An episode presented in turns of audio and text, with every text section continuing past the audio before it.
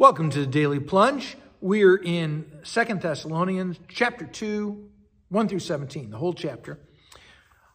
Paul starts out by saying, you know, concerning the second coming of Jesus Christ, he, and, you know, about us being gathered to him, you know, hold your horses, don't be unsettled, don't be deceived, um, you know, don't spend time thinking about it because he says it's not going to happen until the rebellion has, has come. Well, what is that? Rebellion is just our human rebellion against God's ways, against God's um, authority and, and rule. And that happens all the time, and the Bible tells us it's going to increase. And he says that the, the lawless one will, will be revealed. And this one is doomed to destruction. So, who is this lawless one? Well, of course, it, it's the devil.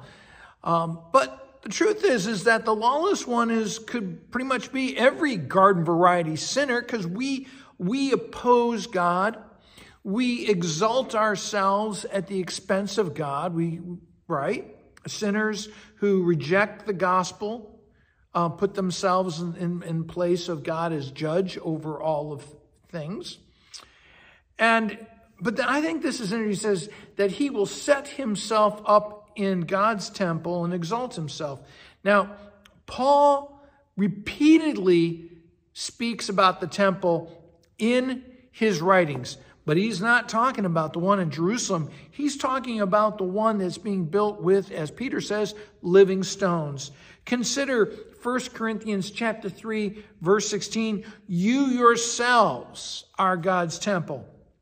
And then um, Ephesians chapter 2, 21 through 22 talk about how you become a dwelling place for God. And so the temple is the church and it is you.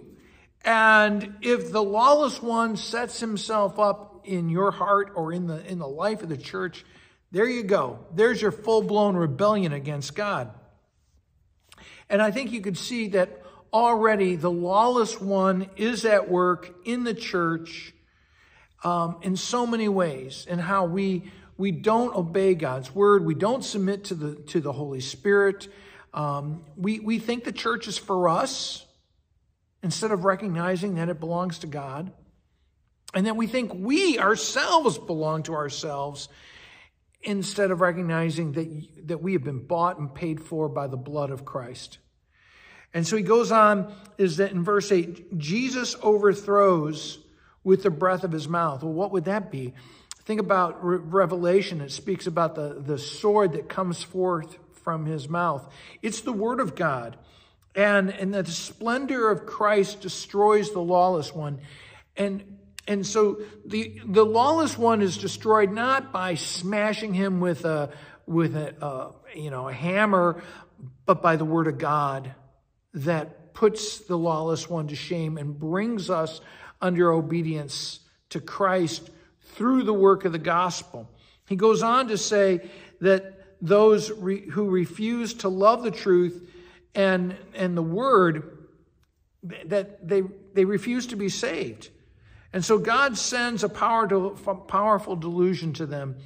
And that's the reason why sinners are lawless against God, because they refuse to hear the gospel, and God lets them seep even deeper into that delusion. And so he says, stand firm, hold fast, know that God chooses you, he loves you, he's sanctifying you, he's calling you through the power of the gospel. Well, so much there. Thanks, friends.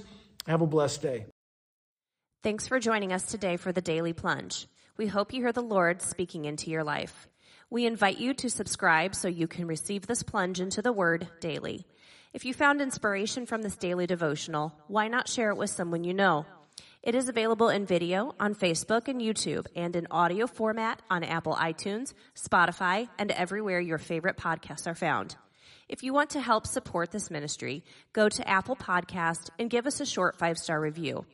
Finally, we invite you to join us for worship on Sunday mornings at St. John's Lutheran outside Fort Wayne, Indiana. Check out our website at sjlt.org. May the Lord bless you this day.